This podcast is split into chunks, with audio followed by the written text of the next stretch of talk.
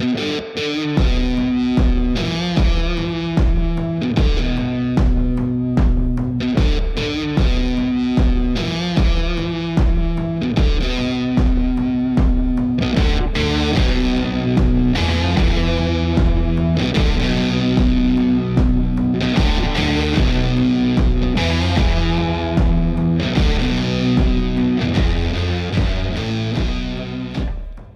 listening to the Taming Hindrances podcast.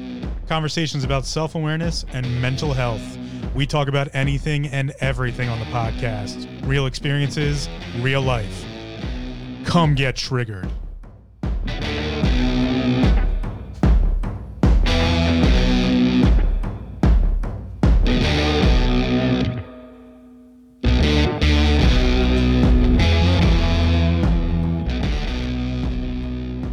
Welcome to another episode of the Taming Hindrances podcast. My name's Phil.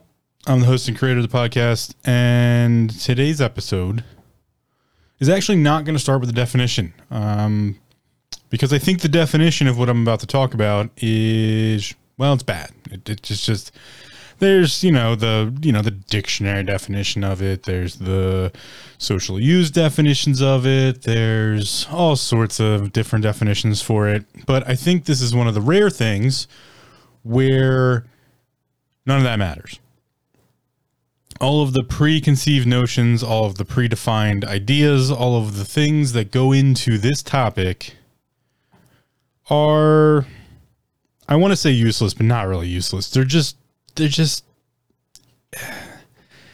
not complete if you will. It's not a complete system. It, it doesn't it doesn't have a cycle to it. There it doesn't exist in the you know the set of the primordials. And actually it goes all the way back to the primordials because when we look at some of the ancient um, stories about this about the primordials this topic comes up and it comes up in in regards to chaos and it, it comes up in in regards to many different things and it affects almost everything.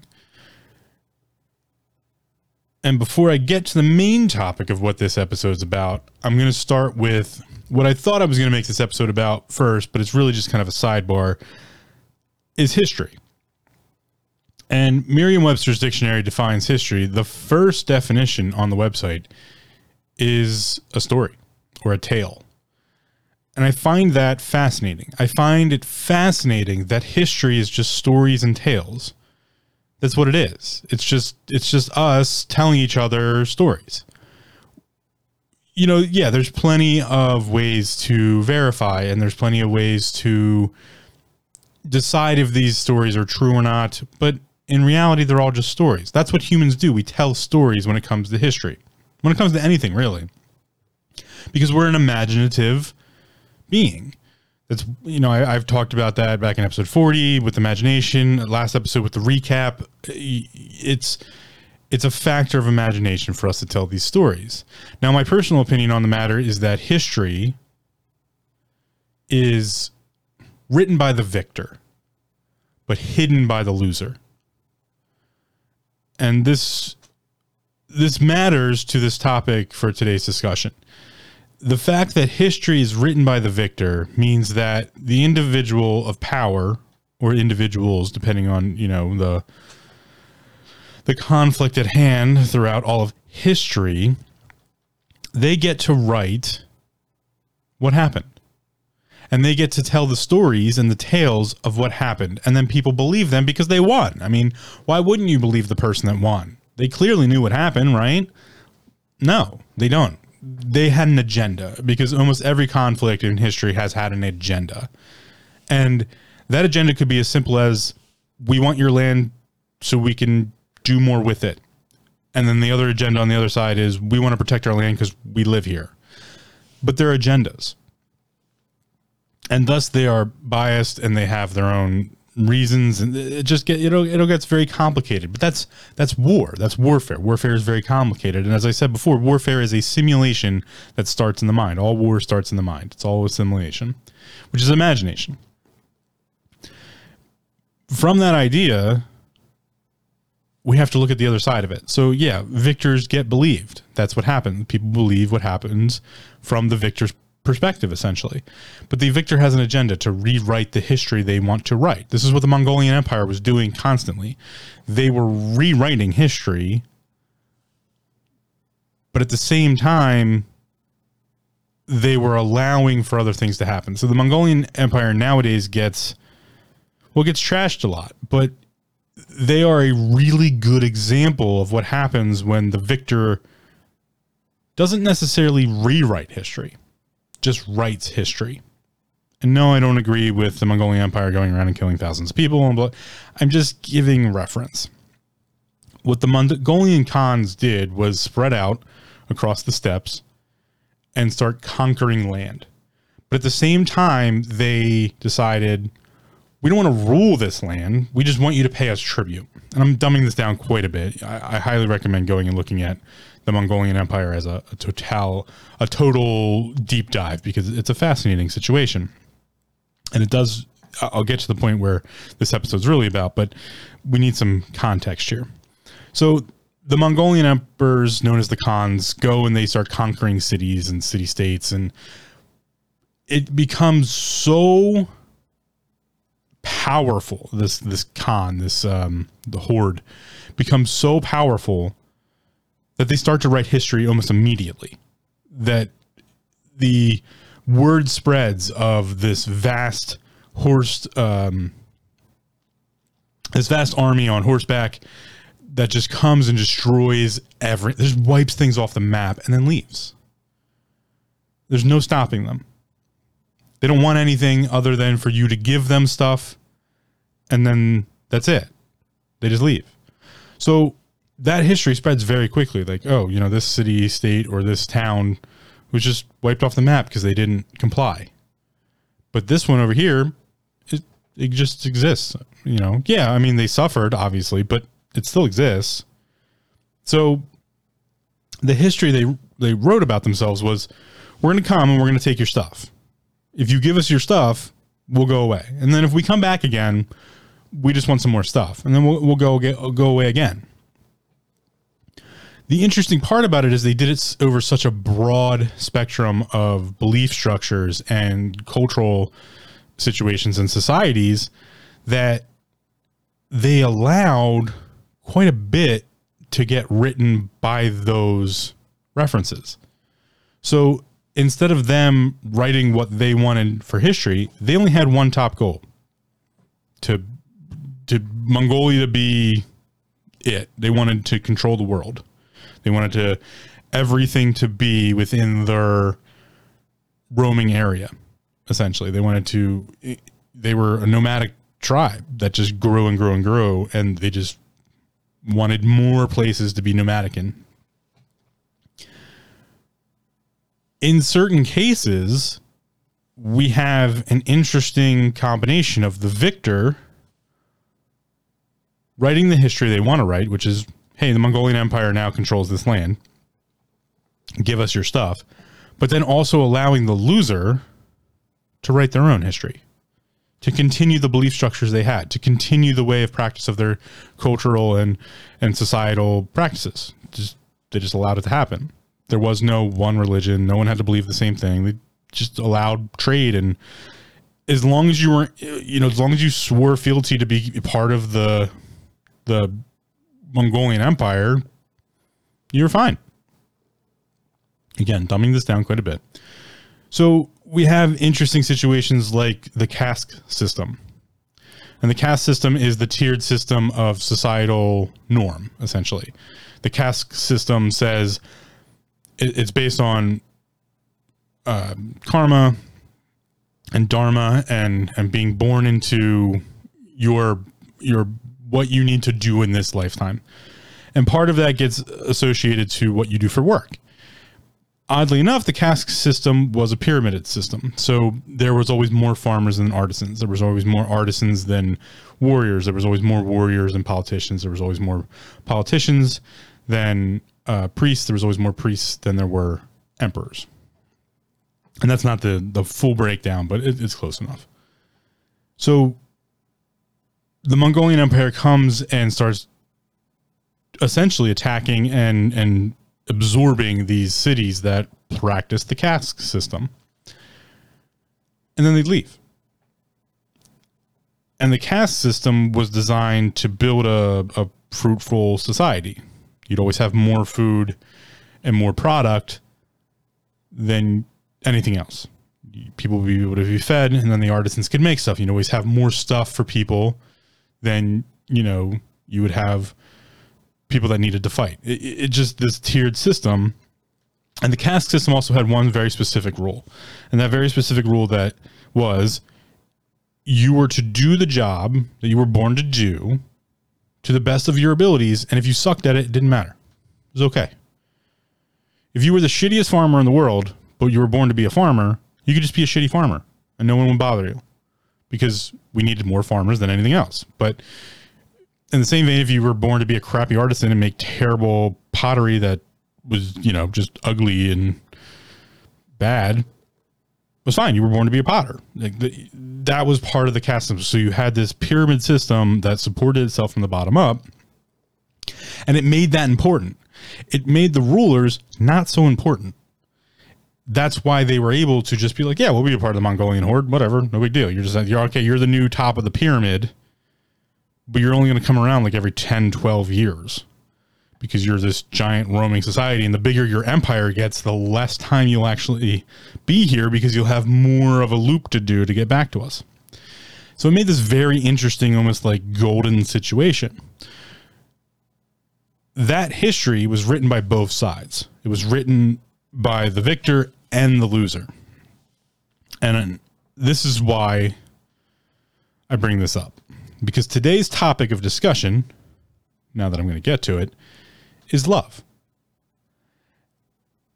And I don't use any of the traditional or written definitions of love because it's one of those things that no one else gets to define but you. And that's why that representation of history is important, that we understand that history is written by the victor. And here's the second part of it it's often hidden by the loser.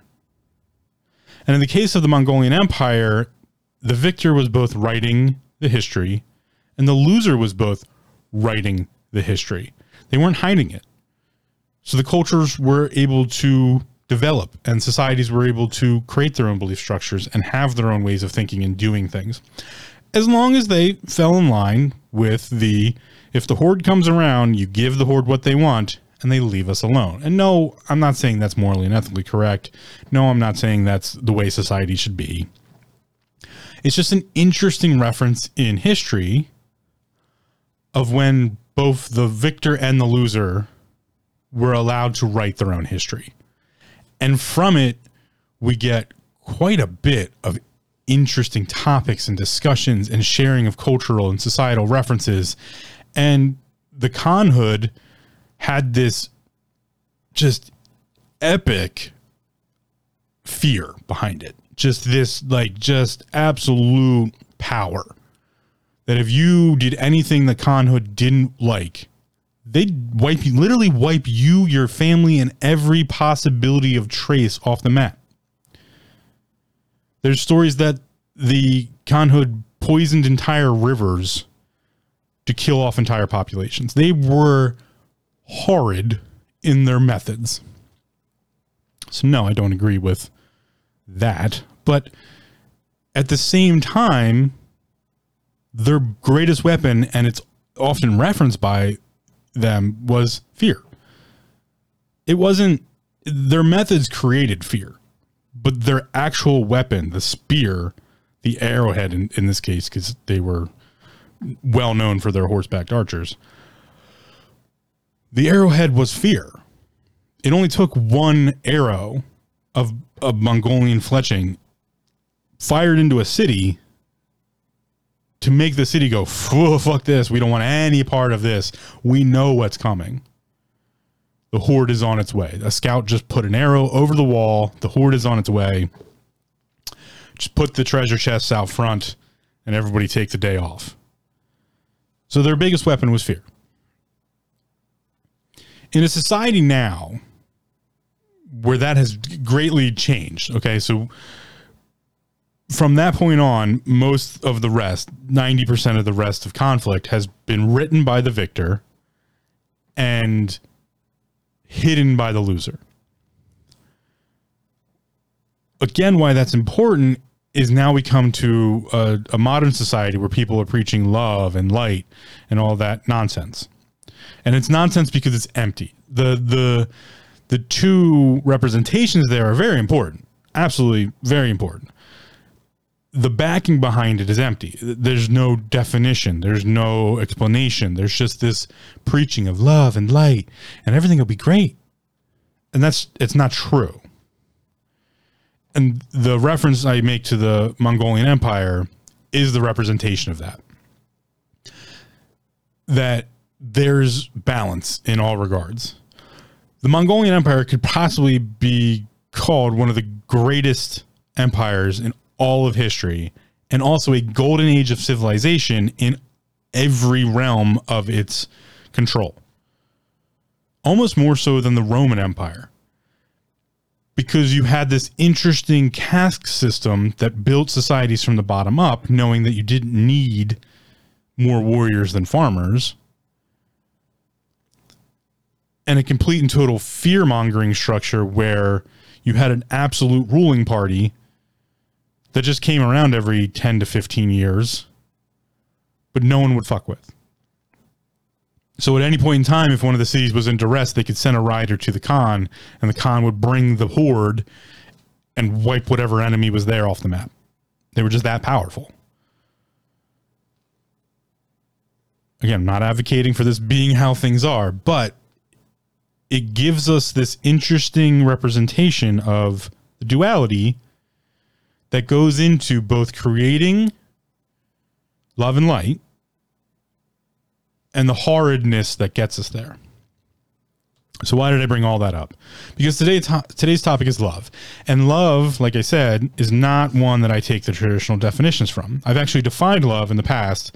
Uh, I did it in the recap episode, which is last episode, and a couple other episodes. I kind of like teased at it, but I want to start here now with what I consider love, what my definition of love is, and then I'll, I'll ramble on as I usually do about some other stuff that all kind of will hopefully come together in the end. My definition of love is understanding that everyone just everyone's unique depression is who they are and that it's just who they are but trying to draw connections between it and taking the time and putting in the effort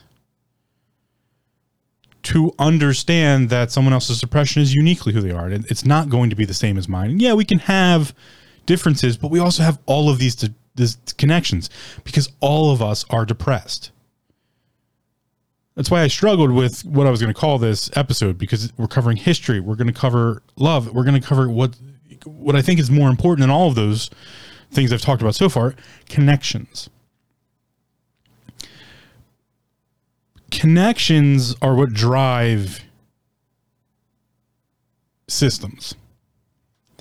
And love is the non connotation effort into understanding the connection, connections between your depression and someone else's. And we know we can't understand someone else's depression. And we definitely got to stop saying, I shouldn't say we know. I believe everyone's depressed and we got to stop saying I understand. Because we don't. We don't understand their depression. We don't understand their viewpoint and perspective and the shit that's going on in their head and the you know the the, the stub their toe out the out of the uh, in the coffee. Sorry, they stubbed their toe in the kitchen and spilled their coffee this morning, and, and the, or the kids were just driving them nuts last night and they didn't get any sleep, and or the kid was sick, or you know their boss fucking yelled at them today, and or the coach was just you know yelling at them in the locker room or all of these different crazy things the person that cut them off in traffic the you know the bill they forgot about the financial distress someone might be in all of these things. Or even you know on the good side or, or i guess it could be just the good side like oh you know they got a bonus. We just look at all these different inputs and we constantly just go fuck fuck off. Just, i don't want to deal with any of this stuff or we fake it or you know instead I define love as taking in all those inputs and being like, oh, all right, you know, cool, good for that person. That's awesome. You know, they got a bonus. That's great. Like, I don't really give a shit, but like that's great. Like awesome. I'm not mad at like I'm not gonna like be mad. Oh, you know, fuck you, you got a bonus. That's what are you, are you kidding me? Really? Come on. Come on. Really? How does it how does that affect you in any way? You know how it affects you? It affects you by because you look inward and you go like, well, I didn't get a bonus. And that's your own damn problem. Stop putting that on other people. That's not love. Maybe you should practice some self love. Maybe you should start, you know, understanding your self and your own depression and why you're having that reaction. And and the same idea, you know, looking at someone that might be treating you poorly, and if they're treating you poorly, just you know, dealing with that situation. But if it's like an overarching thing, looking at maybe what might be affecting that. I'm not saying you have to have compassion for everyone. I'm not saying you have to have respect for everyone. That's all fine and dandy, you know, if we want to teach that situation. But when it comes to the love and light idea, love is just having or putting in the effort to understand that there might be other factors here. That someone else's depression is uniquely who they are. You're not seeing the things the way they're seeing it. And if you just take that that that's that little perspective, just kind of like pull yourself out of your own self, that's love. That's love. That is the expression of love. Just to pull yourself out of yourself a little bit and be like, wait, did somebody like like hurt you when you were a kid? Is that why you're acting out against other people? Okay, well maybe I don't want to interact with that because like you're just being a mean person. And that's a decision you get to make. Like that's I, am not gonna fault you for that. Like if someone's just being mean to you, just know you're fucking I don't want to deal with that. I'm gonna walk away. But at the same time, not propagating the reaction everyone has to that person. Don't propagate like, well, you know, you're clearly acting out against some sort of outside influence that I, I don't know about. You know, it's your depression. I'm just not going to reinforce that. I'm going to instead just be like, hey, man, you know, yeah, take care, do, do your thing, and just walk away. That's where the Mongolian Empire was the most powerful. Now, they use fear to do it, and I don't think that's the right answer. That is a balanced structure to that situation back then. But attaching to that idea is what people use to do terrible things. Instead, look at the very small piece of what happens when there's a giant understanding between the two factors of depression. The depression of the Mongolian Empire was we're going to conquer you. That's our understanding. It's what we're doing. We'll do everything we need to do to do that. But the connection between them and the vassal states and the city states and the towns and all the villages in between in their their giant empire was we can keep that from going poorly if we do this. And no, it wasn't great. But there was a connection and there's an understanding. And I'm using a really negative uh, factor here to kind of put in that perspective of sometimes things are negative. It doesn't mean we have to just attach to that and and you know, you can get good out of negative. You can get good out of bad. You can get bad out of good. It can, it can go any way. That's why I take the connotation out of things. So when we look at love, I think the better definition here is not have sympathy and empathy and respect for everybody. Have understanding. Put in the effort of understanding. You don't even have to understand. You really just got to put in the effort for it. Just take a little, just take an extra second to be like, should I throw this quippy remark back at this person for no good reason other than to make myself feel great and feel smart and intelligent because I made them smaller? Well, in that regard, you're the you're the Mongolian Empire but they don't get any positive outcome out of it. So now you're worse than the, the Mongolian Empire. You're just a shitty person because you just made somebody else feel shitty with with no benefit to them whatsoever. Sometimes there's things like hard love. You know, like if you got to sit one of your friends down and be like, "Listen, your drinking is out of control, you probably should, you know, stop that. That is, you know, a possibility. That's a thing that could happen. So that is what I mean by the definition of love is putting in the effort for understanding, putting in the effort to find the connections between our depressions. Because we're all depressed. That's the true connection there. But let's take it one step farther because there's this thing called uncond- unconditional love. And I define unconditional love as trying to understand someone's depression, knowing you never will. Putting in all of the effort, time and time again, to understand someone's depression, to understand their uniqueness and their identity, knowing you never will achieve it. You'll you might get to 99%, but you're never going to get to 100. And being okay with that and continuing to, to do it. That's unconditional love in my book. What does that mean for connections? What does that mean for this whole statement of love and light? Anyone trying to sell you something on the love and light ticket doesn't understand how love and light works. Because they're trying to get something out of the relationship without giving you something in return. Love and light is an empty statement. Now, if someone says love and light and they come to you with a definition of here's how you can better yourself, better understand the way you think about things, better understand your fellow human, you know, if they have some substance to it, then they're the Mongolian Empire. They're still feeding bullshit in some regard because they don't quite get it. But at least you're getting something out of it. And I'm kind of okay with that.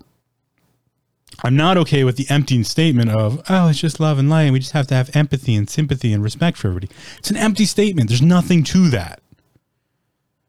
And yeah, it sounds great on paper. Oh, it sounds so blissfully nice. That doesn't exist in the universe. The universe is constantly seeking balance, it's doing it asymmetrically. The asymmetrical balance to the Mongolian Empire was an entire age where warfare really didn't exist between vassal state states and other civilizations because the Mongolian Empire would just come in and just wipe you the fuck off the map. Your army would take the field and all of a sudden the horde would come over the hill and your army would disappear overnight. They would just come in and wipe out entire encampments if they were on their in their roaming parties visional uh, sight lines. They had scouts everywhere. So in that regard, no, it wasn't pretty. No, it wasn't nice. But a great age of peace and prosperity came to some locations due to that. Some far off villages, the horde might come around every 25 years, maybe. And the Khans put it very specific that a small village only had to pay a tariff there was all these things that went into this.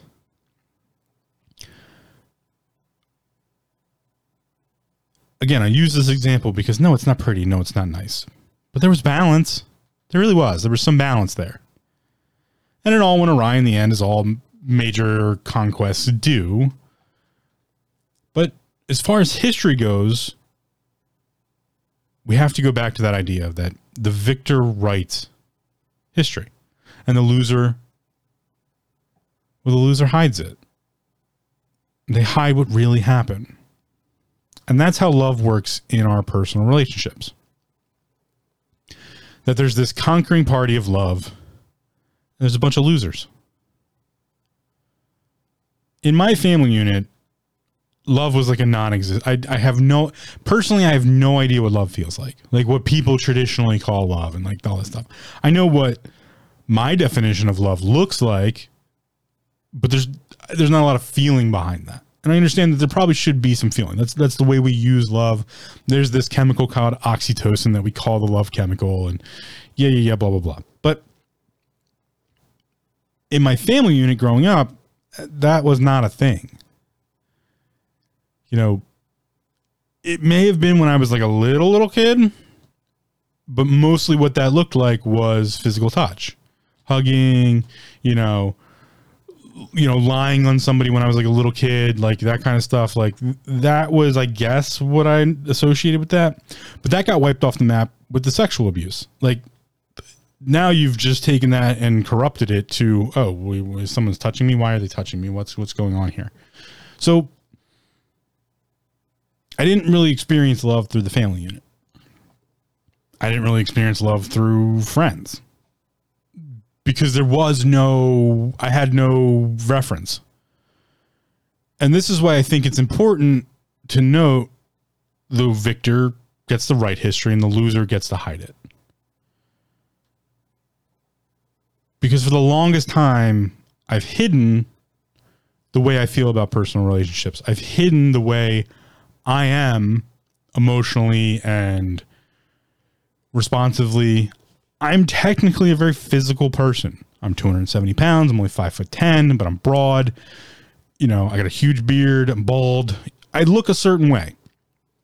I'm also a massage therapist, so I'm constantly touching people. I also am fairly, I'm not non nonverbal. Like, I'm not nonverbal as, like, as far as I don't talk to people, but a lot of my being is nonverbal. I, I, I do a lot more nonverbal communication. Like I said, I touch people for a living. During those services, sometimes I don't even talk. I'm just listening and you know I'm working with the body, doing intuitive body work, and you know maybe I'm having a, a like a light conversation, or, or usually I'm asking questions and then listening to get all the feedback I need to figure out what I, I need to do for this person. So I have nonverbal communication stuff. You know, I might pat somebody on the top of the head um, just you know wave stuff like that. So my representation of love is hidden because i was the loser in the in the game of love when it came to me as a child. I lost. Uh, oh well okay whatever. I've moved on like it is possible to move on from these things. Everybody's like oh so sad. I'm not asking for pity or sympathy here. I'm just giving you a statement. Like it wasn't something i grew up with in fact, I, I, grew up with, I guess, what people would call tough love. You know, I, I, watched my parents beat the shit out of my siblings. You know, to to reprimand them or to teach them a lesson. I also watched my siblings beat the shit out of each other. Um, I was sexually abused. I watched, you know, verbal, like just combative arguments on a regular basis, a lot of yelling and screaming. I got into a lot of yelling arguments, a lot of anger and hatred um, a ton of animosity. There was also like statements that people were thinking they were coming from a, a, loving standpoint, like, oh, we love you, so we want the best for you. But really, they just wanted to impose their viewpoint on me. They wanted to impose the way they think about things on me. They wanted me to do what they wanted me to do. This is why I bring up this topic of love, because the victor will write the history of it, the loser is going to hide it. And there's a lot of losers out there. There is. There's just a lot of people who lost the battle of love from childhood on. I'm not some unique case. My entire story is not special or unique in the grand scheme of it all. Sure, it's I, I'm starting to believe that it's a bit interesting. Yeah. I can definitely use it as a good platform to, you know, talk to other people and to have perspective and, you know, give a representation anecdotally at least of what I went through and what I saw. But the loser, they're the ones hiding everything. And I, I hid everything for a very long time. Which is why I'm kind of speaking out now. This is this is the whole thing with victims. That they just keep it to themselves. They don't want to speak out. They hide their history. We've been doing that through all all history. History is hidden constantly maybe a little bit later on in this episode, I'll I'll dive into how I learned this through learning about the Shaolin temples. I've I've talked about it before, but when it comes to this idea of love, I think it's been twisted. I think the actual history of love has been twisted and manipulated. And in fact, the reality of it and the truth behind it has been hidden. This is why I think the love and light thing is dangerous and it's empty. It's hollow. It doesn't have any sustenance to it. There's no substance or sustenance. It's just it's an empty idea. And there's all these breathy guru douchebags out there preaching it constantly. Love and light, love and light. Namaste. If they knew what namaste actually meant, if they knew what a true yogi was, yeah, they might say namaste, but they'd be way different than what they presented as. And it's not just particular to yoga. It's it's it's pervaded all sorts of shit. It's pervaded my industry with massage therapy and body work. It's pervaded all sorts of health and wellness, just meditation instruction. Just there's corruption everywhere in this. And keeping in mind, I don't fault people for being ignorant. I fault people for being willfully ignorant. I think there's a lot of willfully ignorant people out there that know they're just preaching bullshit and they have no way to back it up. But people keep giving them money because they have a cool personality and they take cool pictures on Instagram, and that makes it okay somehow. Effort is the differentiation here. And where I'm going with this when it refers to mental health, self awareness, and spirituality is you need to define love for yourself. And I have a strong inkling that your definition is well hidden and kept secret because I see it in people constantly. So let me give out some more information that most people would prefer that I didn't because they charge a lot of money to learn it over long periods of time as far as the chakra system goes, the seven chakras that most people get taught about, yes, they are quote unquote portals. That's why they look like lotus flowers, a spinning vortex. They, you know, uh, for I never remember which one's which, but each one rotates counter to the next one. So if the if the crown chakra rotates clockwise, then the third eye would rotate counterclockwise, throat would go clockwise, so on and so forth. Males start their rotation, I think, is clockwise, and I think females started counterclockwise, going up from the root chakra. I'm not. Don't quote me on that one. It might be the other way around. I haven't looked at it in a while. But the chakras, their locations on the spinal column and into the skull and then on the top of the head, are important because of the derivative into which they quote unquote have a portal to. Which is why when someone says you need to open your heart chakra and they do all these like breathy guru douchebag stuff about like you gotta open your heart chakra and just be like open to light and like other people's love and your love for yourself. It's an empty fucking statement. You have not given anyone anything. You've actually just made them vulnerable to the horde to come along and destroy them. Because they don't know what they need to protect and they don't need to know what they need to give to protect that. We keep trying to make people vulnerable, and that's not the right answer. You don't defend the castle by leaving the fucking gate open. There's no flourishing there. That castle gets wiped off the fucking map. Or it gets invaded and controlled. No, you need to keep your gates up. You need to put the guards on the wall. That's totally fine. I don't know why we keep teaching people like, oh, just open yourself to the universe. That's fucking dangerous. Stop doing it. This is why people get into these systems and they're like, this is bullshit, or I got hurt and then they like regress. Like, we keep making people as vulnerable as we can because the individual trying to make you vulnerable is preying off your vulnerability. And you don't see it because the victor writes the history and the loser hides it. You're hiding your history from yourself when you allow yourself to be vulnerable and then you get used. And then someone comes along and is like, oh, well, this is why you got used and I can help that not happen to you. No, they're preying on your vulnerability and you need to fucking slap them in the face and tell them to get the fuck away from you. Okay, maybe don't take violence against them. But I get mad about this stuff because I've been through it many, many times. And I've watched other people go through it and it's just this pervasive, constant thing. Instead, Look about how people defended themselves from the Mongols. They knew they wanted their society to continue. They wanted their small little town, village, city, city state, vassal state, whatever. They wanted it to continue. They wanted their cultural representation. They wanted to continue their lives. They wanted to live and be whatever. So they sacrificed to defend themselves.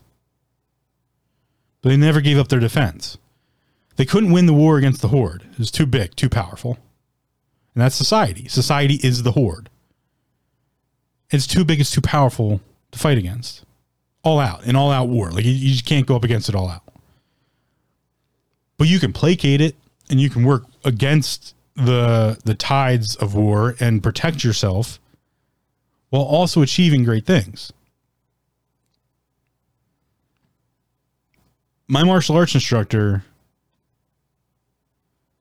preyed upon my vulnerability, not out of I don't want to, I, I don't want to make him sound like he wasn't a bad person. a very good person actually. Um, pretty devout Christian. He was all about helping people and, and but he had his viewpoints and he had his perspective and he knew how to manipulate people very well. And not to say that he he didn't do it for any nefarious reason, I should say. Like there was no there was never a nefarious idea behind it. That that wasn't how he um conducted himself.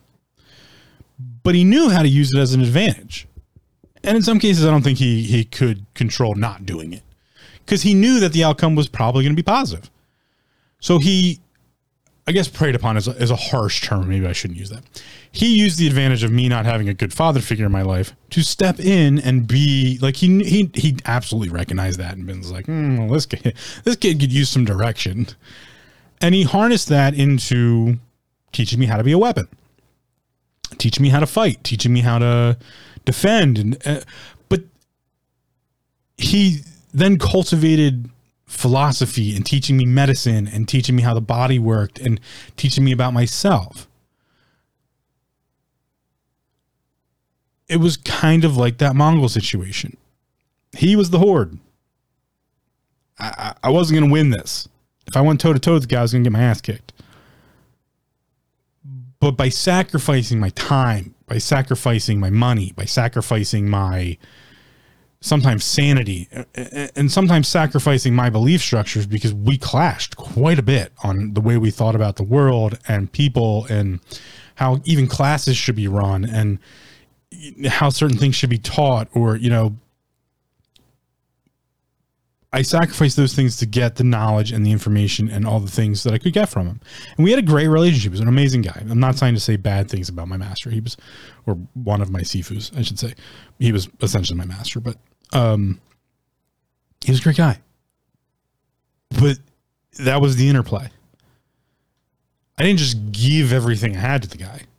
In some cases, I, I did, and I got burned. I, I, spent money that I didn't have, you know, replacing ceiling tiles and like giving Humba and like uh, putting his uh, his teachers up in um, hotel rooms. And I don't regret anything. I, you know, these weren't bad things, but like I over I overproduced and overexerted myself and it put me in bad situations sometimes. Sometimes cases where I had to like stop going to class because I couldn't afford it anymore and I had to go work more to make up the money that I had just spent for the classes as far as like, you know, helping the studio. And he didn't charge me very much. So there are these places where that occurs. But at the same time, he taught me to defend myself against that the people that really wanted to prey upon me, that really wanted to use my lack of a father figure, my lack of a, a, a, structured home, wanted to use my broken home and my depression and my suicidal nature, my anxiety, my you know lack of funds. They wanted to use all those things against me. But I learned to defend myself. He helped me learn my, to defend myself against those things. He referred to it as a spiritual war because he was very Christian in that idea. And looking back, he wasn't wrong. I just didn't define it. I was holding on to the idea of like, okay, well, I'm not a Christian, and as much as I want to pretend to be one to you know go through this process and learn more, I'm not really. So later, I learned, oh, it was just his his perspective from it. I wasn't giving him love. I was I was I was not trying to understand our differentiation of his depression and my depression, and the we had tons of connections, but I was still seeing things from my viewpoint, only my viewpoint, and trying to apply it to that without seeing that his viewpoint was his and it was separate and it was different. It was unique. And that was okay. And ultimately it drove us apart. And that's what I mean by the victor gets to write history and the loser hides it, specifically when it comes to love. And love and light, again, sounds great on paper, but most of it's empty bullshit. It just is. It's just empty bullshit. So I think a better perspective to take is to define love for yourself. What that feels like, what it it, it is to you, how you use it, how it changes your life and, and moves your life and then protect that knowing you're going to have to sacrifice. Knowing you're going to have to defend yourself. And you can defend yourself in multiple different ways in my case, how I did it when I was a kid, I lied all the fucking time. I was a little liar. When it came to my family, I lied constantly. Teachers lied to defend myself because I, wasn't ready to talk about the things that were happening. I wasn't ready to talk about the bruises I had on my body to the family members that were asking. I would just say I fell off the playground or, you know, I bumped into something. I was clumsy and some of that was true. I stubbed my toe a lot. I wasn't ready to talk about the sexual abuse because I didn't want to hurt the individuals that were involved with it because I, I I didn't understand. I just didn't understand. I had no idea. And then I found out they didn't understand either and it was just this propagated thing that just continued probably had probably been going on for generations and i didn't understand that that's not what love was i didn't understand that love wasn't just copulation and like sexual touch took me fucking forever to figure that out like a really long time because I didn't also. I mean, it was also like a fat, like you know, not attractive kid who didn't really socialize a lot. So like, it's not like I had a lot of good girlfriends and like, or you know, friends in general to like build other stronger relationships that were considered love because I had already, I had already crushed that idea. Like even the idea that like two males could have love for each other in a friendship capacity or uh, a you know, or I just shouldn't just say two males. I, I mean that more even a friendship situation of like two friends couldn't just have love for each other. Like my my you know my friends who were males, I didn't have like I couldn't even say like I had love for them in any way.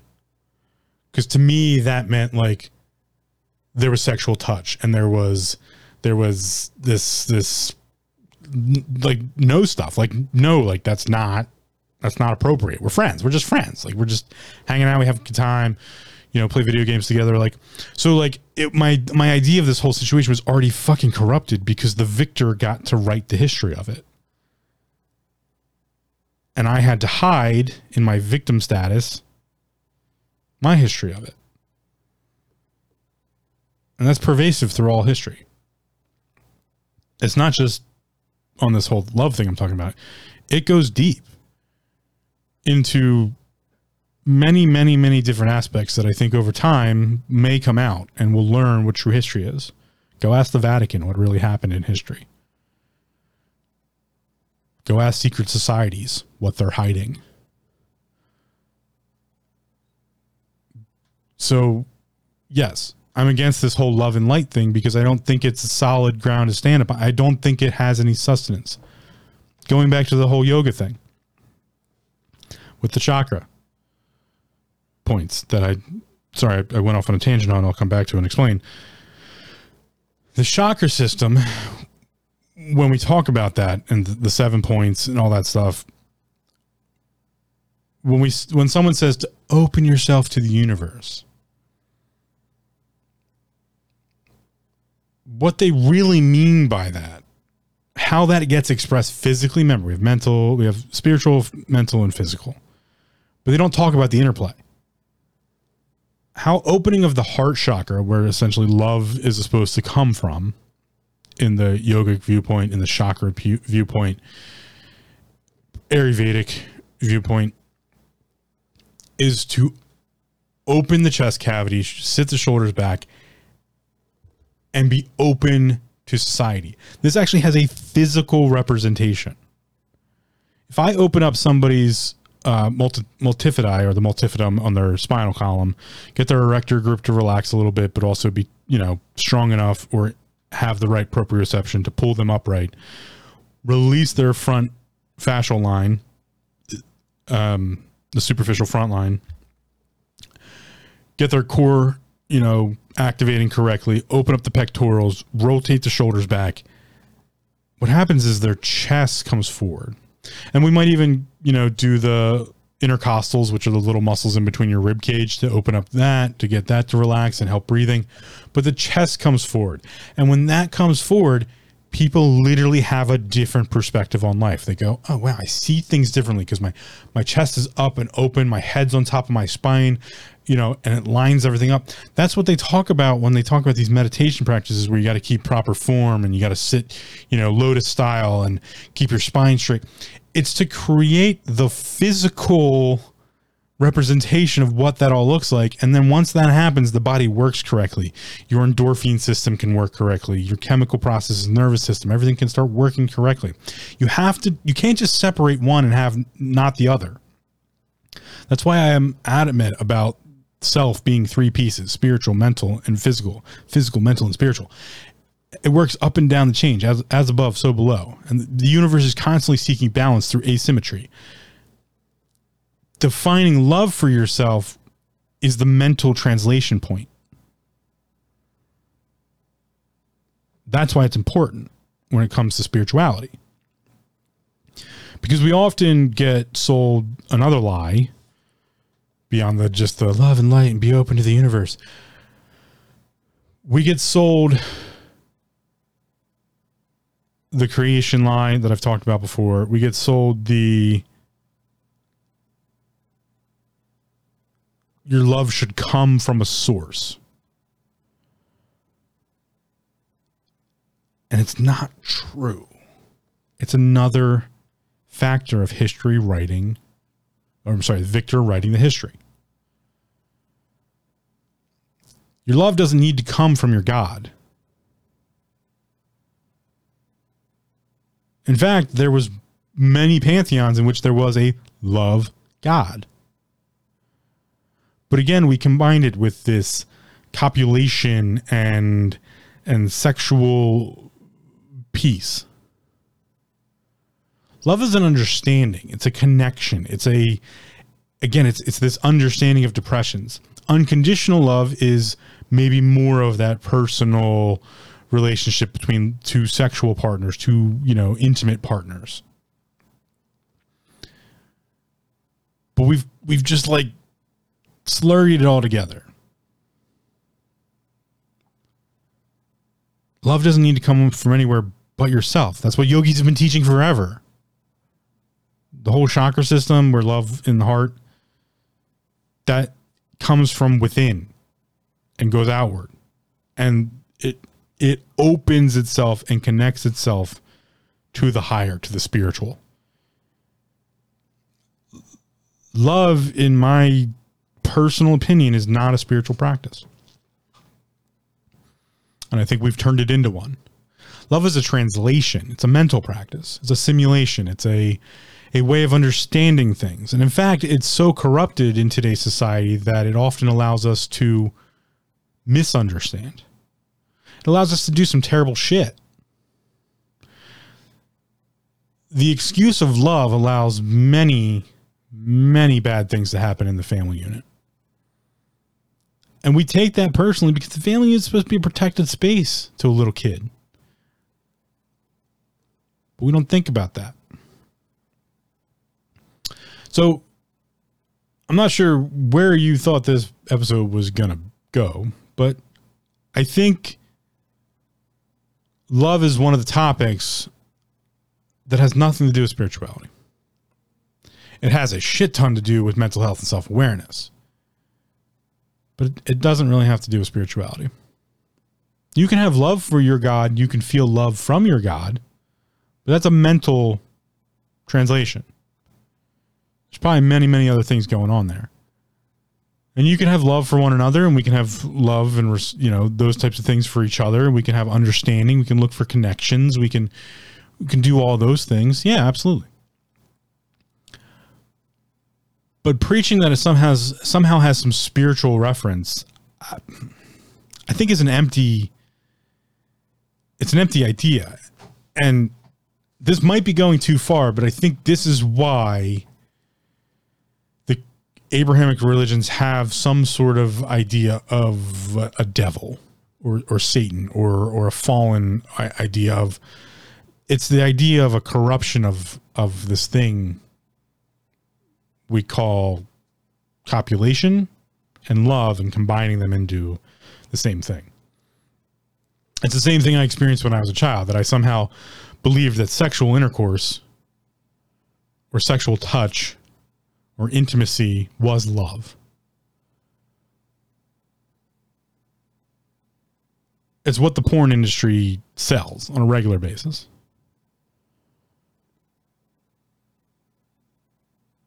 And it's just not true. They're separate things. They're absolutely separate. There's can two partners and two individuals who are sexually oriented in the fact that they they copulate together can they express love through that action? Yeah, love can be expressed through any action. That's why love is mental. It's a translation. You can do anything lovingly.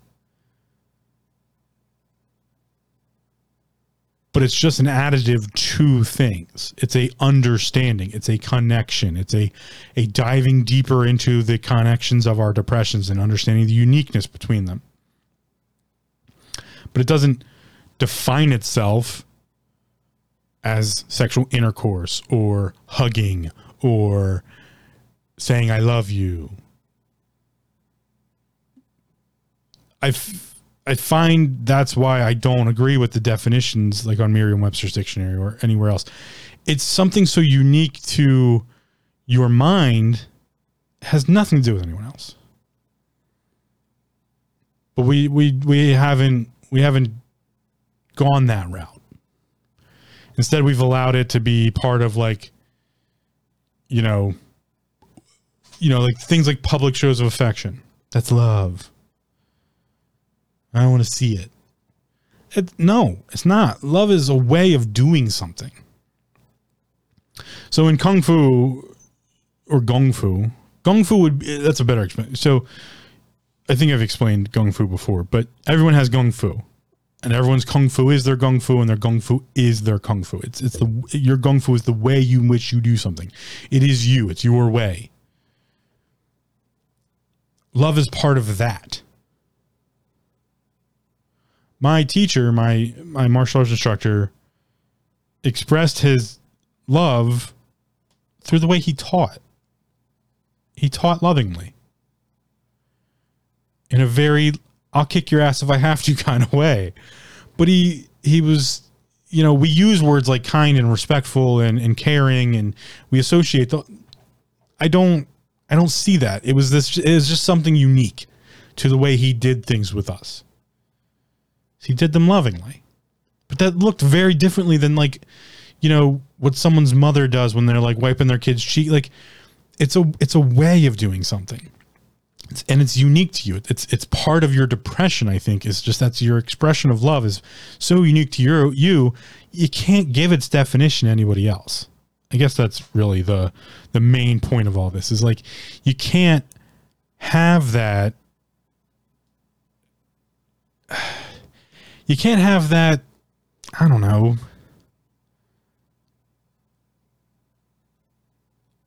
I, I honestly I don't even know how to explain it you can't have that definition applied to you. Maybe is one way to put it. You can't have I'm struggling on this one because it, it's it's important, but like there's no easy way to explain it. So I, I think I'll, all right. Let, let me step back. I don't believe spirituality has anything to do with love. I sat on this one for a while. I really did. I, I was, you know, I was like, yeah, I, I got a good definition down for love. I did that, and you know, some of the other episodes, and I, I've been on this thing trying to like think about what spirituality is, and it comes up a lot. Metaphysics, spirituality, all of these different places, you know, in religious study and religious practice, there's this constant reference to love over and over again. But I think it's bullshit. Has nothing to do with spirituality. Love is just like a way of seeing things, it's a way of doing things, it's a method, which makes it a concept. It just makes all our techniques of doing things better in some way. Like a, a good example of that is the anecdotal thing about like a meal's better if you made it with love, right? But that love could be expressed so uniquely differently for everybody. It could be your grandmother making that loving meal for the family. But that's familial love for her to her family. It could be the cook at the restaurant or the chef at the restaurant who just really loves what they do. And that's what they they put that love for what they do into you know their action. Or the carpenter who puts their love of carpentry into the woodworking they do. The painter who paints a magnificent painting and puts all her love into that artistic representation of her her depression her mind and the way she sees things sees things the equestrian who has love for their horse and their you know their interaction there. Maybe it's the solace they take in going somewhere where it's quiet to them, that it's just them and their horse. They don't have to deal with other people and they can get away and just, you know, be with that animal. The love someone has with their pet, the comfort there, and the way they express that through the way they treat it. So love is just this conceptual idea of, of, of methodology, of way of doing something. Gong fu, your way. You can see it in people. If you really look, you can see it in people. You can see the lack there of it quite often. But I don't think it has anything to do with spirituality. it's something that's expressed through spirituality. Certainly, you can, you know, people can express their love for their God, their love for that understanding. They can try and express that the other way to other people, certainly. But that requires connection, understanding. And you can't apply that because it's conceptual, it's not a principle. You can't apply that to everything. Concepts only make techniques better. They don't they're not a principle of the universe. Balance is a principle. Asymmetrical balance. So I mentioned in the beginning the primordials, right? So we have chaos, creation, order, and destruction. It's often found in the antiqual stories, history, history is just stories and tales, of some sort of interaction between chaos and something or someone or some being or force that's trying to love chaos. And chaos is just like, get the fuck away from me. I'm, I'm I, got, I got shit to do. I'm, I'm infinite possibility. I can't be stuck down in love because love is a creative piece. Can't apply love to chaos. That's why love is only a concept. It cannot be applied to chaos. Love cannot be applied to infinite possibility. Because you can only have love for something. You can only express love through something. So creation is an expression of love. It's it's giving something a structure. It's destroying the infinite possibility of cre- of chaos, giving structure to the ideas, and then you can have the ordering of love. The methodology, the interactions, the expression. So yes, I, I believe love is only a, a, a concept. It's not wholly anything. It's just a way and methodology of translating in the mental space. But we've corrupted that in modern society. We've corrupted this association of love and added in many pieces that have nothing to do with it sexual intercourse um, intimate touch touch in general just being friendly with someone. I'm not saying go out and touch everybody. That's the thing. Not everybody wants to be touched. But a loving touch is much different than a caring touch. And a loving touch doesn't have to mean I want to fuck you. Like where that association came from, I don't know. That sexual activity is sexual activity. It has nothing to do with understanding, connection. Like someone can lovingly touch their dog. It doesn't mean they want to have sex with their dog. So we've just we've we've coerced this. We've we've corrupted this.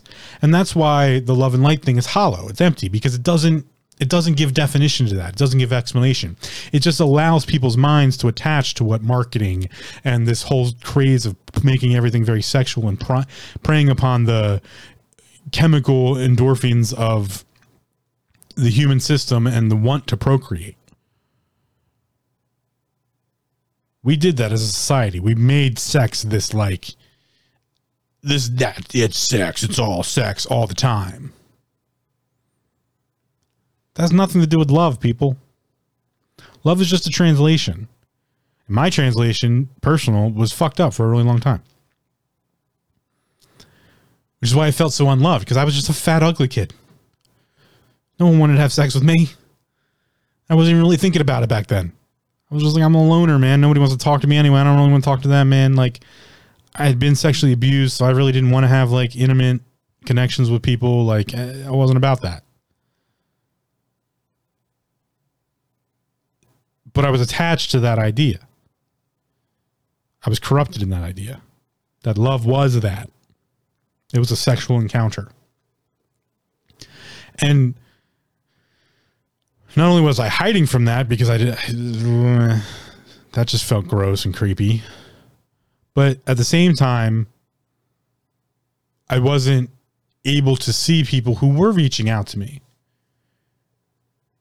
and wanting to make connection and, and, and wanting to just get to know me, just to talk to me, to, you know, be nice to me.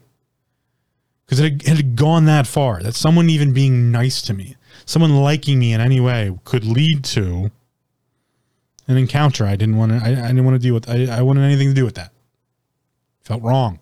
Felt corrupted. Destroyed.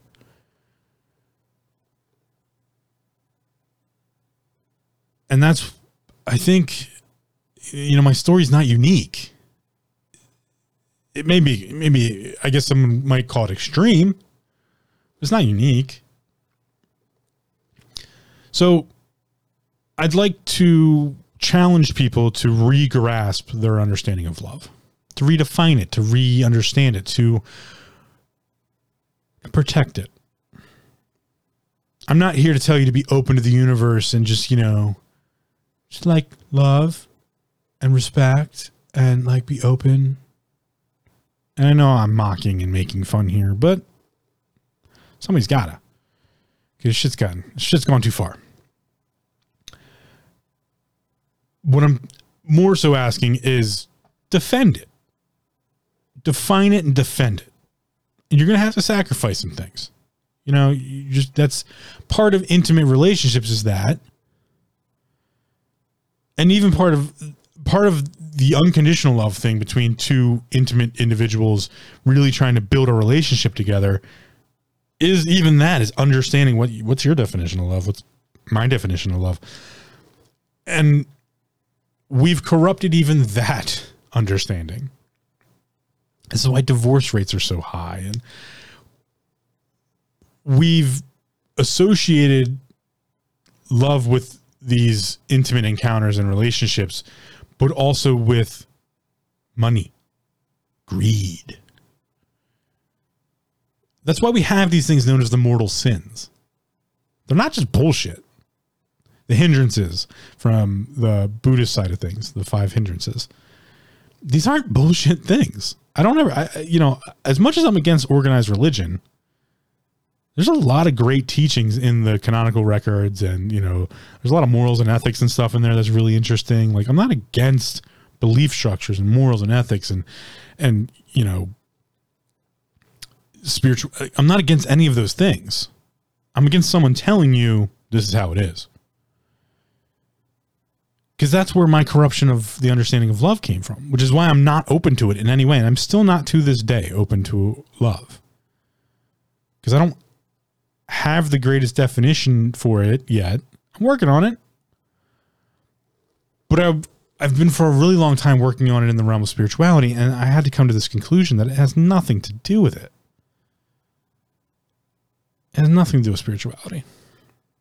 So I think the argument where it does is empty. That's that's why I'm making a mockery of and making fun of the love and light thing. Because that's a spiritual practice. That's a spiritual idea. There's there's no sustenance to it because they believe it comes from somewhere else, and it doesn't. It's a mental translation, it's a concept. And I think if they shifted their perspectives to that, they could do a lot with the idea they already have. They would just better define it, better understand it, better be able to better be able to explain it. And that could that could absolutely happen. I'm not saying these people are just like fucking useless. The breathy guru douchebags out there can change their ways and stop just preaching bullshit and actually give sustenance and help people, yeah, that absolutely can happen. But they got to figure out this love thing has nothing to do with spirituality. In fact, it can't have anything to do with spirituality because it's just a conceptual way to do something, to practice your gong fu, to practice your way. I don't put love into everything. I don't think anyone puts love into everything. There's some things, there's definitely things you're just not going to want to put love into. Like the little kid who hates Brussels sprouts because they're kind of bitter to them because their taste buds haven't matured enough for them to be, you know, some older individuals like, oh, Brussels sprouts are sweet, but little kids are like, Brussels sprouts are so bitter. They're not going to be like, I love Brussels sprouts. They're not going to put their love of that type of thing into that. No, I mean, I, I know it's a poor example, but it's something that does come with age and maturity in some cases because it needs time to, to define and it's ever changing. That's why it's not a principle nature because the the love itself is an ever changing weird amalgamation of all your experiences and the, your relationships and and all the thing your reality and the way you do things which is why I think it's so important really for self-awareness and and mental health to have a good solid definition of it for yourself and then to defend that definition is really where I've been trying to get to for this episode is without that, you are corruptible. You are susceptible to all the marketing out there with, you know, people and, you know, super fit people and scantily, super fit people scantily clad, you know, which makes the world where you go to the gym and you see people, you know, like working out and not as much quote unquote like clothing as would be normally socially acceptable. And then having that reaction of like, oh, look at this person all undressed and stuff. No, like they're just just working out. They're expressing their love for working out comfortably, whatever they want to wear. Like, yeah, there's social norm stuff, but like this, this, this, just, it's just this corruption thing that the love is like a like a solid piece where people get coerced and corrupted quite a bit because we don't look at it from our own viewpoint. We don't look at it from our own understanding of our depression, our self-awareness, our mental health, our way of understanding love. We don't we don't apply that to the world around us. We allow other people to apply their definitions to us. That's corruption. That's coercion. That's that's that's bad actors. That's um that's being susceptible to that whole idea of just like just make yourself open to the universe. What are you making yourself open to? And if it is a spiritual practice, why? You got to ask why. And that's where I'm coming to a close here with. When looking at love, we have to ha- we have to ask why. But why is a spiritual question? Right? I've I've said many times like don't ask why questions unless it's a spiritual question. So, that being the case, let's give it the test. Let's give love the test Why do you love something? Why do you love someone? Why do you Why do you I don't know, just ask why. Put love in a question and ask why. Why love this? Why love that? Why does love make you feel this way? Why does love make you feel gross? Why does love why does love attach itself to sexual experiences? Why does love, you know, when we start asking that why question about love, we find out that it's not spiritual. Instead, it's the other way around. Spirituality helps us define love. That's the key. That took me way too long to get to, but that's the key. Love doesn't answer why questions. It's actually a cop out. It, it's a bullshit answer, which is why this love and light thing has no substance, has no sustenance. It, it, it's just, it's bullshit in that regard. it's bullshit in the regard of it doesn't answer why questions. It breeds more why questions. The other way around, though, makes love make sense. Which is what organized religions have been preying upon forever when they say, like, oh, you know, love comes from God and, and God is love. Great. Again, your beliefs, your faith, all you. But your spirituality is applied to love. Love is not spirituality. Very important distinction. That's what my teacher was doing, my martial arts instructor was doing. He was teaching lovingly. His spirituality got applied to that. It came out in his Christian faith of wanting to help people and wanting to help, you know, if people were seeking out an understanding of God and and you know the Christian savior and he would but he never led with it. That's how he did it lovingly. His spirituality made him that type of person. Caring. You know all the all the words that we would we would make synonyms or we would say go along with love. He was all of those things in his teaching methods. But those were a factor of his spirituality. To respect others, to treat others like you want to be treated, to have respect for your fellow human individual, to help when you can. You know like all of these things we like call golden rules and like you know the way civilization should be and all the society should be. That's why faith and belief are amazing because they build those things morals and ethics and all these things and, and, and function. But he, his spirituality was applied to his methodology. And one of the things he did was then express that through the action of love, through understanding that I was a vulnerable kid that he could help, to understanding that, yeah, we didn't agree upon everything, but, you know, we got along and we had great conversations. And he shared tons and tons of wisdom and knowledge with me to help me be a better person and to help me understand myself. his love wasn't his spirituality though. That's it's the other way around. Because it's just a concept. He didn't take his love for his God, his God's love for him, and apply it to me. He shared it with me when I was curious and I asked, and we had built a, a good enough repertoire or rapport that you know, I was like, hey, I'm interested in this Christianity thing, and you know, I, I, what's it all about? What's it mean to you? And you know, what is this thing called spiritual warfare? And he shared all of that with me. He didn't lead with it though. He didn't go, all right, kid, I'm going to train you, but you got to be a Christian. That's not how it worked. He waited and he waited years until I brought up the conversation. And then he was, and even then he was like hesitant. He's like, you know, I want you to be, I want you to, he shared things with me. And he said, I want you to go home. I want you to think about it. And if you're more curious, come back. you know, and we'll go over some more. And like he took his, like he, that's what he did. That's how he expressed it lovingly.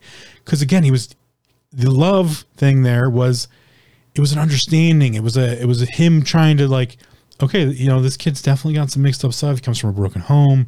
You know, all sorts of stuff was churning through his head. He's like, can I help him with this? Is this, is this really for him? Like he didn't think I needed to be Christian. He was absolutely because the Christians call it saving when you bring them when you bring someone to understand their savior. It's called saving, save yours. Bring to bring someone to the understanding of that savior is to save them. He didn't lead with that. He even asked multiple times, like, "You sure this is what you know? This is what you want. This is what you agree to." Like, he was very adamant about all that, like understanding. He didn't just push it upon me. That's an expression of love. It was an understanding. It was a connection. It was it was a, a defined idea that he had that he wasn't going to do me harm. He wanted to make sure this was for me and my decision. That's a loving action. That's a translation.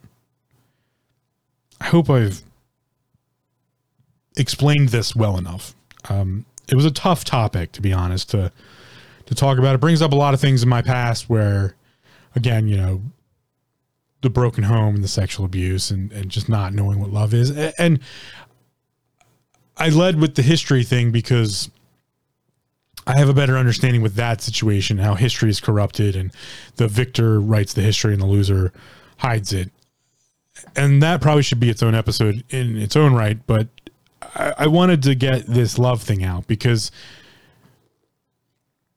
I think it's an important way of looking at what's going on around us. There's a lot of people saying they're doing things lovingly, and they're not. There's a lot of people saying this thing about love and light and how to open. That's it's empty. It's just coercion.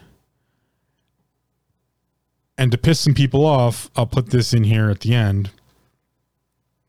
This is the representation of the devil in most of the Abrahamic religion ideas. It's also the representation of in other pantheons tricksters and and you know uh, different entities of that nature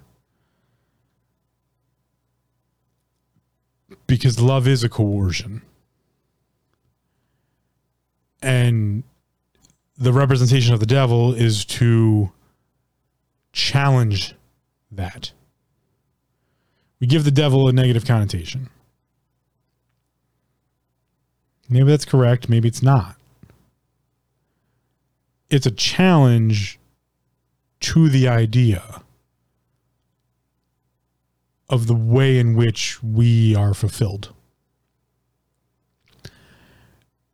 And we often use love in that terminology to be fulfilled by the love of or be fulfilled with the love in. And that's not a spiritual thing. That's a that's a mental decision.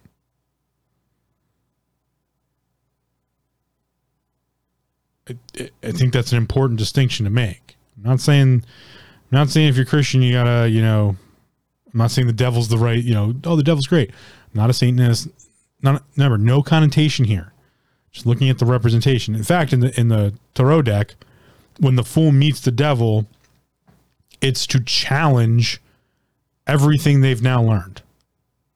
That's the representation of the devil in the tarot deck. It's a challenge to the things you've decided upon. It's a challenge to the things you've learned about yourself. And that's why I think I bring up love now is is that is that idea that we have all of these different possibilities. That's history, stories, tales. And we often will decide, okay, through maybe rational, reasonable thinking, to come to a conclusive idea. You know, we have all of these full cups, and then, you know, maybe we just, we just, we just pick one cup or, or we just empty out of the cup so we just have an empty cup so that you know the cups don't have to be full that they can be filled i'm using some verbiage here that might be uh, Might be in some scripture somewhere if you look hard enough. But then we have this representation of the devil. And that is a challenging of all the things the fool learned along the way. All the things you learned about self awareness and your mental health and your connections with others and, and, and your spirituality, maybe. In the tarot deck, the devil is the challenge to those things. So, this is me playing devil's advocate. I don't believe love is a spiritual practice, it's a personal practice and it's uniquely part of your depression and thus we have to leave it out of spirituality not to say that spirituality can't be expressed through it but love is not spirituality so so spirituality is not the expression of love i hope that makes sense because we need to challenge that idea and by challenging that idea, will it'll allow the decoupling, the delinking of the use of love as a coercive and corruptive method. That the church loves you. Your God loves you. It's the other way around. You love your God. Your spirituality is your practice of your love for your God, your faith, your belief, whatever that might be. It could be multiple gods. Sometimes I like to say that I'm polytheistic. I believe in everybody's God.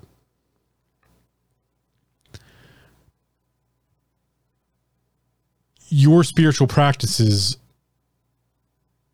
can express your love. They don't but they don't define your spirituality. Like love doesn't define your spirituality, but your spirituality can ex- be an expression of your love. You can it goes it's a one-way kind of thing and in that representation of the devil where we have to challenge ourselves on that we have to challenge our belief structures we have to challenge our faith we also have to challenge that specific idea because if we don't then we're stuck in dogma and we're stuck in ideology. And that's a dangerous place for love to exist because it's not true defined love it's something else. And i don't have a word for that yet and i'm sure i'll come up with one but that's why I wanted to bring it up now after the recap because on the recap episode, you know, I went over everything that I've I've presented so far, depression and and what self is and what awareness is and what spirituality could be and how you know there's some things that go into it like intuition insight what are the what are the what are the senses of the spiritual body love is not one of them love is a feeling not a sense and that's why in modern society in science we say that we have this love chemical known as oxytocin. And it's just one of the feel good chemicals. And yeah, I don't like the link between oxytocin and love because it's not that's not an association that the mind makes. That's an that's an endorphin endocrine system situation. And in the same way, let me put it this way. I've been thinking about I should get better with social media and I wanted to put I think of memes sometimes and I thought about this meme. A picture of somebody working out and somebody smoking a cigarette. Pick your addiction. Pick your addiction. They're both they both provide dopamine to the system. Pick your addiction. And that's where the corruptibility of something like love comes in when we add it to something like oh oxytocin it's the love it's the love chemical Mm, kind of, sort of, but not in the way we think about it. We need to define that a little bit better. So, in this episode, I wanted to challenge, again, playing devil's advocate kind of idea, challenge your understanding of love. You know, define it for yourself, think about it for yourself. You know, don't apply the why questions to your love.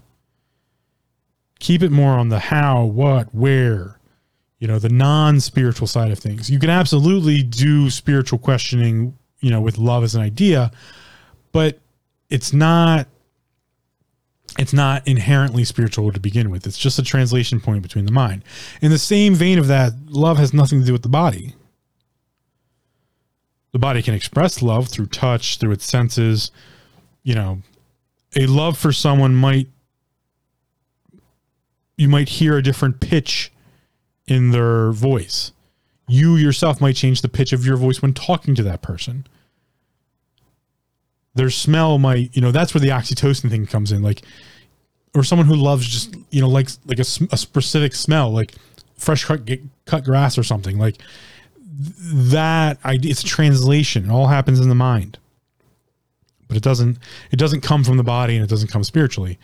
So I wanted to challenge that before I went any farther because it's a big part of religions and it's a big part of the new age movements and all that stuff. And I, I, I don't think it has any place in it. I think it's a separate topic. I think it's a, a, conceptual idea of the mind to have this thing known as love. So I challenge yours and your definitions. And I hope you really do think about it and get a really good, solid understanding so you can defend yourself in all of the craziness that is the world. Sorry, this, this one's a bit of a bummer. I honestly really didn't know how to tackle it correctly. Hopefully, I, I've given enough information, argument, or reason to make my point. But and you can, I mean, totally okay to just be like, Phil, you're an idiot. Shut up. Oh, yeah, I'm fine with that. Um, yes, it was a tough one. And again, it was a tough one because of my background and I struggled. I really, I guess I should put it this way. I really wanted love to be a part of the spirituality thing. I really did because it would help make things make a lot more sense. But it just doesn't fit. Even the unconditional love thing, it just I was like, oh, maybe maybe that's the difference. I was like, you know, is this unconditional love thing? You're like, you know, it just didn't fit. It just for some reason doesn't fit right. There's no balance to it. Because you can't balance it out with hatred. Love and hatred, they don't balance each other. I think that's that's really where I realized like, oh, this is a conceptual idea because there's love and hatred doesn't balance out the equation. There's no amount of love that destroys hatred, there's no amount of hatred that destroys love. They're unique representations. It's actually, you know, when you talk about the stories of chaos and how there's this outside force or person in the stories and tales that's always trying to chase chaos around it and get chaos to love it or to express their love to chaos, to be to love chaos. And chaos is like, yeah, leave me alone, leave me alone. I'm running away. I don't want anything to do with you. And it just disappears. That's the interplay that's what those stories are telling it. Like that's the interplay between hatred and love. It's not a balancing force. There is no balance to it. They're like subdivisions. This is why in a lot of the pantheons, my personal opinion, love is represented by a god. There's a love god. But when you really look at it, there's multiple love gods. There's not just one.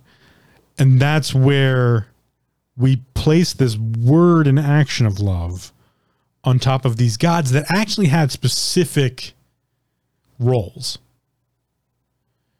Cupid's not the god of love. Cupid's the god of relationships. We course we, we forgot about that course that or just didn't understand that somewhere along the way. Cupid's not the god of love. Cupid was the god of relationships. Cupid had multiple different arrows. Cupid just didn't just shoot somebody with an arrow and then they loved each other. No, no, no. Cupid could shoot you with all sorts of different arrows. Cupid had many arrows to, you know, Cupid was the god of relationships and like Cupid could get enemies to stop being enemies. And in that regard, yeah, like I get how we placed upon the idea that Cupid's, but we placed, so I guess in that, in that regard, Cupid is the god of love, like where it could get two enemies to reconcile, it could get two individuals to understand each other better. But we place this whole idea of like shoots the arrow and you get the heart and they oh they love each other and then they make out. That's not what Cupid was about. you know, and there's many different representations of quote unquote gods of love. A lot of them get misconstrued with gods of fertility. We've had many fertility gods throughout all of antiquity, but they're not gods of love. They're gods of fertility. It's different.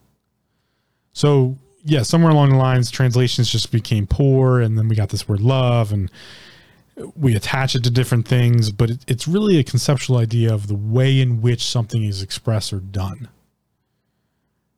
And like I said, unfortunately, I, it's not part of spirituality. I really, really was hoping it was going to because it really would have made a lot more stuff make a lot more sense. Like with senses and and feelings and emotions and how those could be expressed from the spiritual body down to us. I was really hoping love would be, and I, it, might still be on the very edge of it, sort of the link of how we can associate or feel the senses of our spiritual body to the physical body. Remember, uh, if you've you know listened to the intuition, instinct, or insight episodes about how there is some representation in the physical body from the um, spiritual senses, and vice versa. I think. I was, I'm still holding on to an inkling, I guess, of hope that love is somehow part of that understanding or feeling. I'm not I'm not quite sure. It's slowly degrading. Like it, it feels like that. That is even something I can't attach to because it's just going to fall apart. It's it's almost like from the spiritual side of things. And I know I'm just rambling on here at the end because I just want to give as much of this information as I can. It it seems to me that the story of of love, that the the representations of the gods of love, the representation of singular God and having love for that God and that God having love for you and it's been used as like a translation idea. But it's empty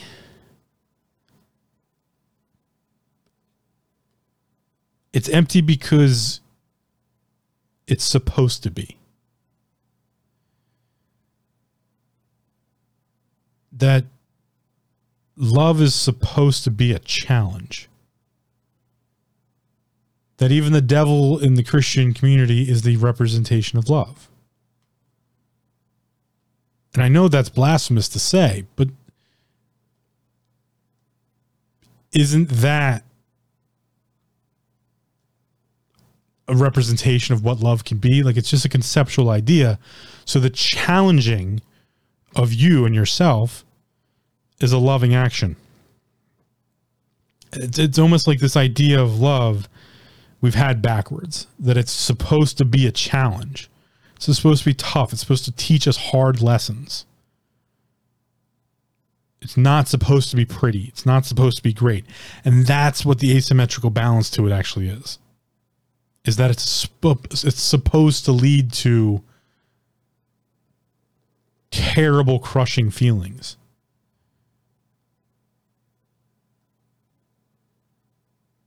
Because that gets shit done. It teaches us things. It really reinforces things. But if we don't have that understanding of of love, if we think it's just this great magical thing and that everything should be love and light and awesome, it it opens you to that being really bad. And that's why I think we need to defend ourselves against it and we need to stop putting so much emphasis on it. Is that I'm almost fortunate in the fact that I learned real young. It's not this amazing thing everybody thinks it is or says it is it's really just a misunderstanding of not being able to express or talk about what love is to you. It, it's it's part of that depressive veil that it's so uniquely a part of your opinion and viewpoint and structure and the way you see things that we can't really tell someone this is what love is. This is what love feels like. We try very often but it gets that's where it gets misconstrued as oh yeah love is sexual intercourse or love is intimate touching or love is is doing things that put you into bad positions um because it's all for love you know. It's love is being obsessive. Love is you know we don't we like to make it like a magical like cupid idea of like a little arrow and then hearts and all love But like love turns ugly. Love can be sickening. Love is a good excuse to do bad shit or stupid shit. So that's where I think it goes against the idea of it becoming spirituality. And I was fortunate enough to learn that very young. And I'm not saying I wish that upon people, but I think it's a better educational piece to say, hey, there's this thing known as love, and you're going to learn to define it for yourself, and you have to define it for yourself. But the preconceived notions of it don't give you the full story. That it's it's painful and it leaves you vulnerable. And it can end badly. And you're going to do things you regret because of it and you're going to call you're going to mistake it for certain things. You're going to call something love and it's not actually love. And i've fallen for that uh, my entire life. Up until very recently my most recent quote unquote relationship was a falsification of love. Someone said they loved me and they were just lying. They were just using that as an excuse to treat me poorly and I'm so ingrained to allowing that happening that that's what love is to me that it's almost like, oh yeah, you love me, cool. You're gonna treat me like shit, and I'm just gonna like deal with it. You're gonna do things for your benefit, and I'm gonna sacrifice, and yeah, that's love. So that's where I come from on that viewpoint, and I hope I've challenged your understanding of it enough to make you look at it and define it better for yourself and understand that no, no, hatred is not the balance of it. Love is almost its balance to its own self because it's a teaching thing. Love is a coin. It's not one side of the coin. It's not one side of the yin yang symbol. Love is a coin. And thus it's a measurement of everything, which makes it a concept. The techniques in which we go about representing it and the principles we apply to it are very very in depth, but very important to understand that it's not a principle that gets applied to everything else. It's just a coin to measure things.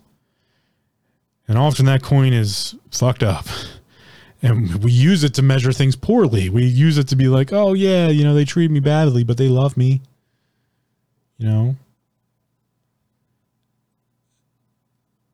I won't go too far down this this rabbit hole because it's painful and it's upsetting to a lot of people. And although, yeah, I do like to use that to reinforce some statements, I'm to um, I'm gonna step down off that pedestal for now. Maybe I'll talk about it another time. So go challenge your definition of love for me. Define your, you know, love for yourself. Look at, you know, go apply this backwards to, you know, older episodes, and you know, uh, talking about self awareness and mental health. But to wrap it up, yeah, I don't think I don't think love has anything to do with spirituality. Unfortunately, I was really hoping it would, and I could, you know, get this as a jumping off point. So, failure on this one. this one failed to help me better understand. Well, not failed to understand. It helps me understand spirituality better. That it's not part of it, and I'm gonna continue my efforts to better understand spirituality and what that actually looks like, and leave love to the side on that one. Thank you for listening um, head over to taminghindrances.com. Check out the archive. Uh, head over to purebulk.com if you want to support the podcast and buy something. Use Taming Hindrances, T A M I N G H I N D R A N C E S, uh, for 10% off during checkout. Uh, I get a small uh, commission for anything that you buy. PureBulk's awesome. Um, they just came out with a new uh, immune regimen um, that Timothy over at PureBulk put together. Um, check that out. Um, I also really like their immune support. I take that every day. It's a great one. Uh, they just have all sorts of great stuff. Chaga mushroom, uh, Cliff High's Pure Sleep, which I've done a review on on YouTube. Check out the YouTube channel. You know, do a like, subscribe if you want to. That helps support the channel. Send me a review. Have never gotten a review yet. Would really like to. Even if you're like, dude, you're an idiot and your beard sucks. Actually, on the website, when you click review, uh, the rating for the podcast is um, to rate my beard is the level at which I rate the podcast. You can rate my beard and tell me what you think of the podcast. Um, what else? That's about it. Thanks for listening. I'll see you on the next one or talk to you on the next one. Take care.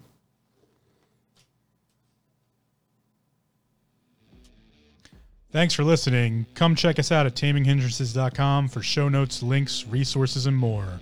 Also, don't forget to subscribe to the show via iTunes, Stitcher, RSS, or your preferred platform. If you leave us a spiffy review, we might just mention it on the show. Now go be awesome, and just remember to breathe.